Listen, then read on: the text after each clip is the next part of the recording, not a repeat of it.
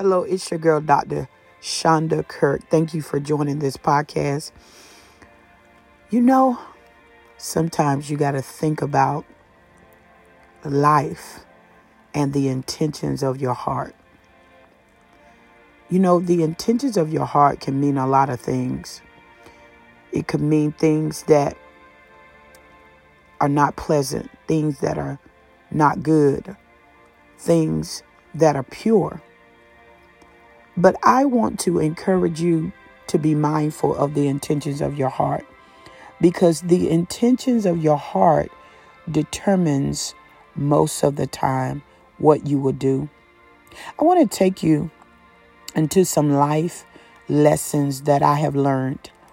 I've learned that I must guard and I must be careful what I allow in my heart.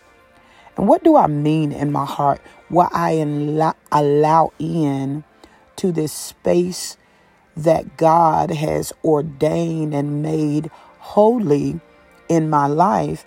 And also, naturally, I must guard what I allow to be placed in my life that could cause me to detour what God has for my life.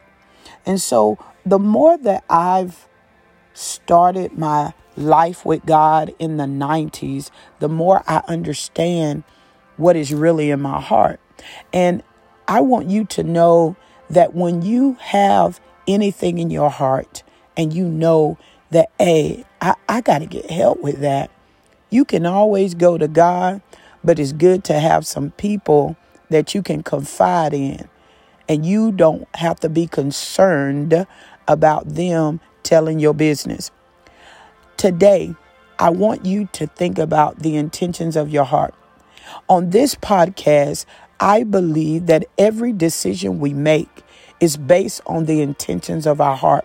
I believe every relationship that we partake in, everything, even the jobs or the occupations that we take, I believe that they are based on whatever we have plotted in our hearts already that seem like nothing, but really is something.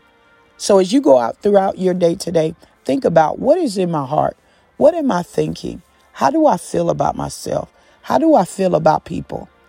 And if you know that your heart is not pure or right, just begin to say, God, make me a new heart.